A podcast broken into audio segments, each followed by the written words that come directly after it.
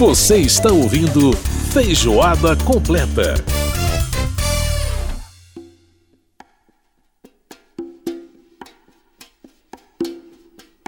Estamos de volta com Feijoada Completa desta semana. Lembrando que você pode participar do nosso programa mandando seu e-mail pra gente.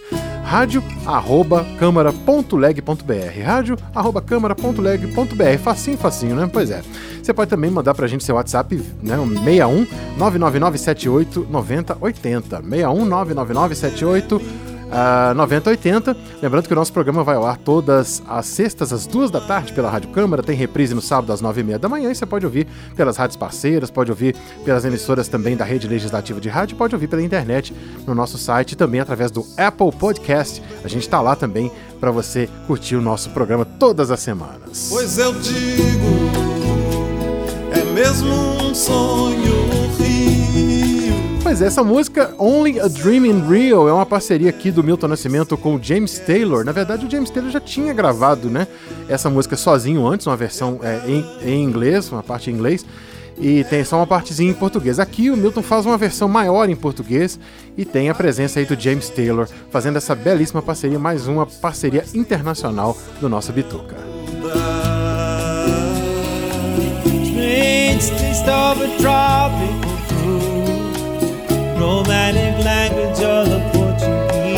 É, uma música em homenagem ao Rio de Janeiro, né? Bom, vamos falar então de Copa do Mundo? Vamos lá, tá chegando, hein? Quem vai catar essa Copa? Com Márcio Aquilissardi. Márcio Aquilissardi, mais uma vez aqui no nosso Feijoada Completa. É agora, né, esse, esse chegando. Olha, chegou a hora. Chegou a hora, Márcio Aquilissardi abertura da Copa do Mundo nesse fim de semana. Exatamente, Edson e ouvintes, obrigado pelo convite de novo, obrigado por estarem ouvindo a gente. Eu estou saindo aqui desse, dessa conversa e já vou dar o pontapé inicial da Copa, né? Porque já está em cima, né, Edson? Exatamente. Já estamos começando Pegar aquela bola que a gente trouxe aqui aquela vez, né, cara? Botar ali no meio do corredor e dar um, dar um bicudo nela para a gente poder começar a coisa. Exatamente, tá às vésperas de começar, agora expectativa no último Exatamente. Os jogos da próxima... primeira fase já começam no domingo e a gente vai ter jogo praticamente todo dia pelo próximo mês. Pois é, e próxima quinta-feira, seleção brasileira, né? Então, Exatamente, nossa estreia aí contra a Sérvia. Contra a Sérvia. Pois é, Márcio, e vamos, vamos então agora já fechar as convocações, né? Exatamente, Edson. E você saberia me dizer qual foi o clube que cedeu mais jogadores para essa Copa do Mundo? Olha, Conhecendo o meu time, o time para o qual eu torço, como eu conheço, eu diria que o Real Madrid, meu querido. Não é, não foi nem o Real Madrid, nem o Atlético Mineiro, Edson. Ah, no Atlético Mineiro, cara, né? Se eles não tivessem estourado a Arana, né? Exatamente, Mas, enfim, é, contribuiria né? com Contribuiria com Mas foi o Bayern de Munique, Edson, com só, 17 rapaz. convocados. Gente, 17 jogadores. É, um time e meio do um Bayern meio de Munique está na, tá Copa. na Copa do Mundo. Sensacional. Mas tem outros também com mais de 11. Olha, o ah. Manchester City da Inglaterra, o Barcelona da Espanha com 16. Uhum. O Al Sadd do Qatar, que é a base da seleção Qatari, com 15. O United da Inglaterra com 14. Aí vem o seu Real Madrid com 13. Uhum. Depois o Chelsea da Inglaterra e o Al Hilal da Arábia Saudita, que também é a base da seleção da Arábia Saudita, com 12. E aí com 11 vários times, o Tottenham da Inglaterra, o PSG da França, o Ventus da Itália, o Borussia Dortmund da Alemanha, o Ajax da Holanda e o Atlético de Madrid da Espanha. Todos esses, então, com 11 ou mais convocados. Pois é, e lembrando que no caso do, da Juve tem um, um, aspecto interessante que a Juve não disputa, quer dizer, o, a Itália não disputa a Copa, né? A Itália ou não seja, tá na Copa. Tá mandando é. seus 11 estrangeiros para fora, né? Exatamente, e alguns isso. deles para o Brasil, né? Para o Brasil, inclusive. Exatamente. exatamente. É. Pois é, Márcio, e as polêmicas continuam, é, ainda mais agora que a gente está exatamente né, beirando a abertura da Copa do Mundo, quer dizer, começa agora, nesse fim de semana e a gente, né, as, as, polêmicas envolvendo essa questão cultural em relação ao Catar são, são bem fortes, né? Pois é, a gente já falou aqui em episódios anteriores, né, do quem vai catar essa Copa, das questões é, do tratamento aos trabalhadores, né, que, que foram ao Catar para construir os estádios e a infraestrutura hoteleira e de estradas para a Copa do Mundo, com milhares de mortes documentadas, baixos salários, até denúncias de trabalho forçado e de condições insalubres de alojamento desses trabalhadores. Outro fator que vai ser testado muito agora na Copa é o preconceito é, da própria legislação do Catar com relação a é, homossexualidade e outras é, demonstrações de afeto. E também, anteriormente à Copa, a gente também já tinha conversado sobre as denúncias de corrupção para a escolha do Catar é, como sede da Copa do Mundo. Uhum. Mas agora a gente tem uma outra polêmica que perto dessas é até leve, Edson Júnior. Uhum que foi a contratação de torcedores falsos pelo comitê organizador da, da Copa do Mundo. Foi a primeira vez que eu vejo falar em torcida fake. Exatamente, Edson Júnior. A gente tá falando, fala tanto em fake news, agora tem fake, fake cheering. Fe, fake torcida, exatamente, coisa, Edson. Rapaz. Pois é, o comitê organizador lançou uma série de vídeos uhum. mostrando torcedores uniformizados com camisa da França, Argentina, México, Inglaterra não, não lembro de quais outros países eu vi também, mas depois o biotipo de todos era muito parecido e começou a circular que eram todos contratados, eram todos da Península Árabe mesmo, que estavam lá fazendo só figuração para dizer que a torcida já estava chegando ao Catar.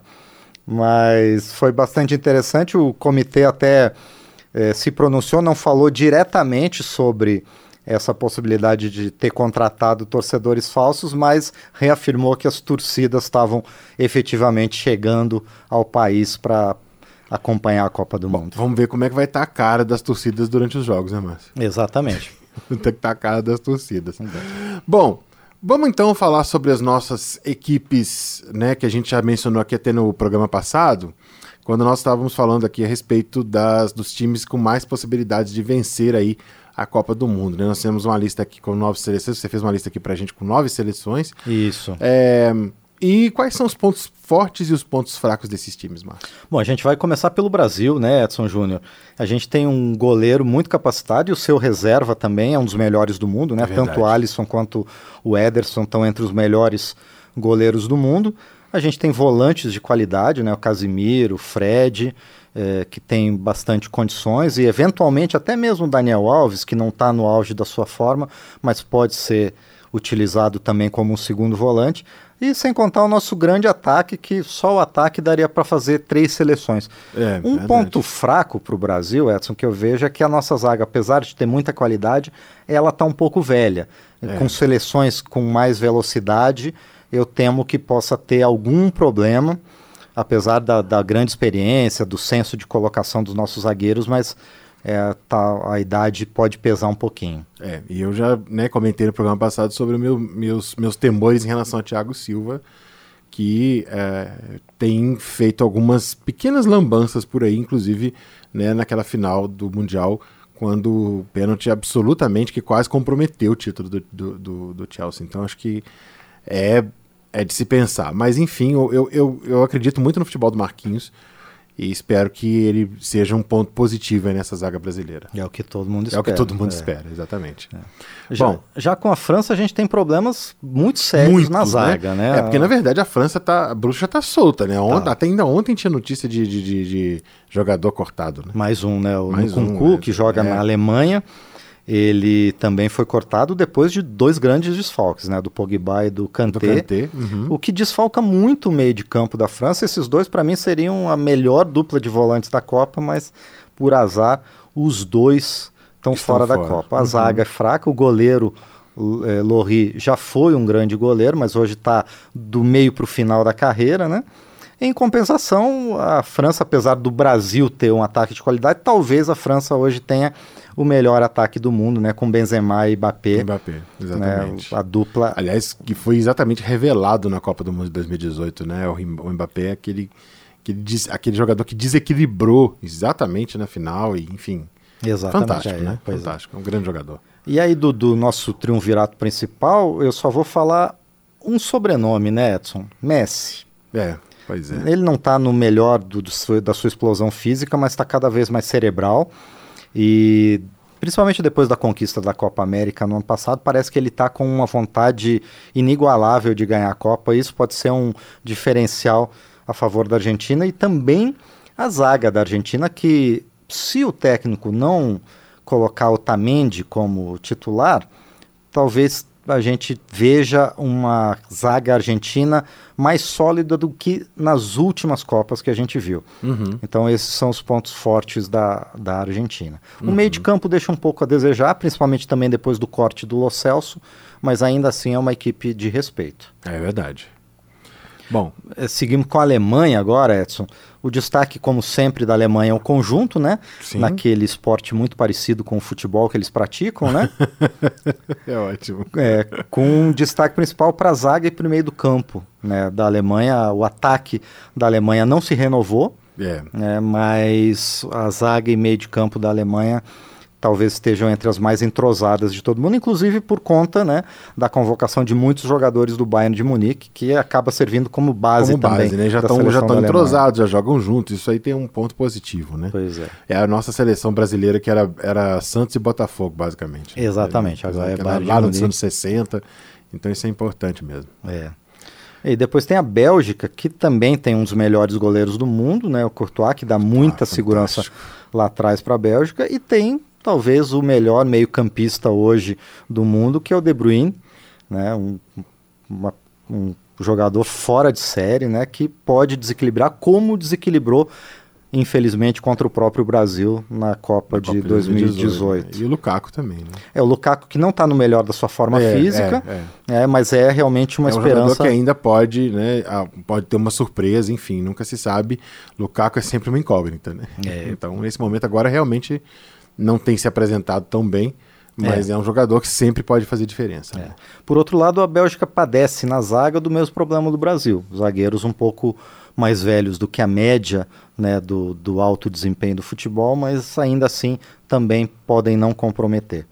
Já é o contrário da Holanda, o vizinho da Bélgica. A Holanda tem uma ótima defesa, uma defesa que está mesclando nomes novos com jogadores mais experientes e também na contenção. Né? Os volantes da Holanda têm muita qualidade. E no geral, fora algumas exceções, o elenco da Holanda é bastante jovem, é bastante promissor para essa Copa.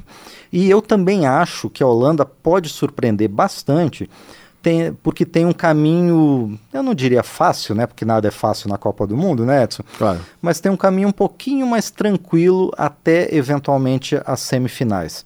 A gente pode ver, por exemplo, Holanda e Argentina numa semifinal Sim. né, é, numa quarta de final, é, desculpa, para enfrentar eventualmente um vencedor de Brasil e Alemanha. Né? Só a partir daí é que a Holanda teria um pouco mais de dificuldades.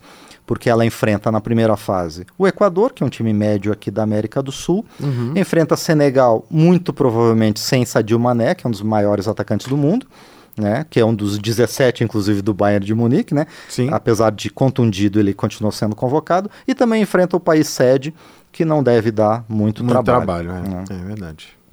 Bom, e num, e num terceiro campo, a gente tem a sua querida Portugal, né? Sim. Que tem uma defesa em processo de renovação. É, E- Rubem Dias, né? Exatamente, Rubem Dias, Rubem hoje um dos Dias, melhores é. zagueiros do mundo. É verdade. né?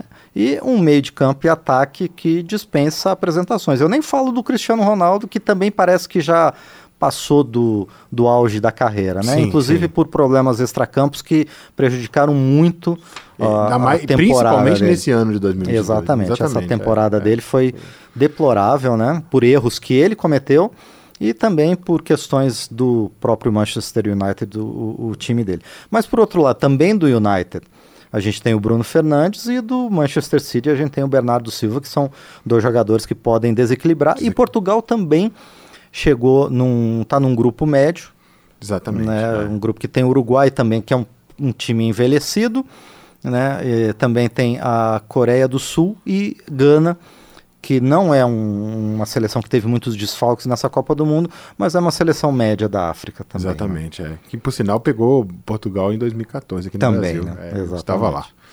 E depois temos a Espanha, que tem talvez ah, o maior processo de renovação entre as principais seleções, né? um time muito jovem, especialmente no meio do- de campo, com jogadores que ganharam prêmio de revelação eh, da Europa, os- o meio de campo que é basicamente transplantado do Barcelona, né? mas por outro lado tem um ataque bem fraco. né? É, o ataque da Espanha é praticamente inexistente, vai depender muito da tradição meio recente, mas já consolidada da Espanha, de muito toque de bola e busca de, de, de buracos na defesa adversária, contando com essa habilidade do seu meio de campo. É, exatamente. Colocar a bola no chão, que é o forte deles, né? É. E aí a gente tem a Inglaterra, que também está num processo de renovação. Uhum. Teve algumas, é, é, alguns desfalques também na zaga, o que pode prejudicar, porque os jogadores que acabaram sendo convocados são, são um pouco mais pesados. Assim, então talvez a, a Inglaterra tenha trabalho em é, conter, né, em segurar ataques mais velozes, mais, é, mais impetuosos, mais, mais jovens. Né? Então, Uhum. Por outro lado, o conjunto da Inglaterra é bastante homogêneo. Sim, né? verdade, é. Nenhum jogador. de- Tem, tem muitos jogadores da Premier League que, que têm destaque, mas a média, que é uma média alta, é bastante parecida entre todo o elenco da Inglaterra. Perfeito. Márcio Aquilissardi, portanto, aqui no Quem Vai Catar essa Copa, trazendo, portanto, as novidades aí, trazendo, falando um pouco sobre a Copa do Mundo, que começa nesse fim de semana, realmente despertando a atenção de todos os brasileiros de olho lá no Catar. Márcio, mais uma vez, obrigado pela coluna e a gente vai continuar acompanhando o que está acontecendo aí e voltando ao longo dos- das próximas semanas, trazendo mais novidades para os nossos ouvintes. Perfeito, Edson. Quando a gente voltar a se falar, já teremos os primeiros resultados da Copa, né? A gente já vai ter uma ideia de se os, se os times vão estar realmente correspondendo às expectativas boas ou ruins que a gente tem sobre eles. Exatamente. Grande abraço e até a próxima. Obrigado, Edson. Obrigado aos ouvintes. Até a próxima. Muito bem, a gente ouviu a participação do Márcio Aquiles Sardi falando sobre Copa do Mundo. Aliás, né, dependendo do dia que você ouvir essa, esse, programa, a Copa já até começou, né? Então, vamos lá, vamos pra Copa.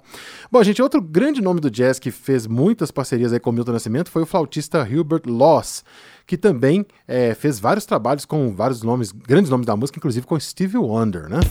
E a gente vai ouvir agora uma canção que é belíssima, uma das grandes canções do Milton, que se chama Encontros e Despedidas, com a participação do Hubert Loss. Tá no álbum de mesmo nome, lançado em 1985. Encontros e Despedidas com Milton Nascimento e Hubert Loss aqui no Feijoada.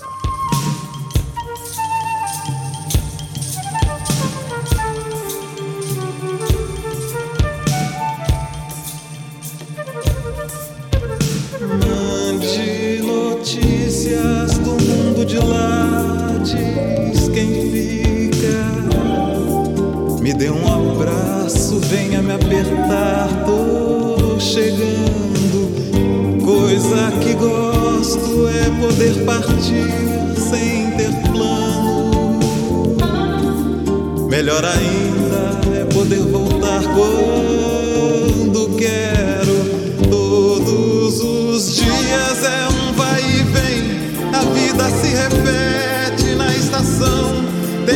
que chega pra ficar, tem gente que vai pra nunca mais. Tem gente que vem e quer voltar, tem gente que vai, quer ficar. Tem gente que veio só olhar, tem gente a sorrir e a chorar e assim chegar e partir. São só dois lados da mesma viagem. O trem que chega é o mesmo trem da partida. A hora do encontro é também despedida. A plataforma desta estação é a vida desse meu lugar, é a vida desse meu lugar,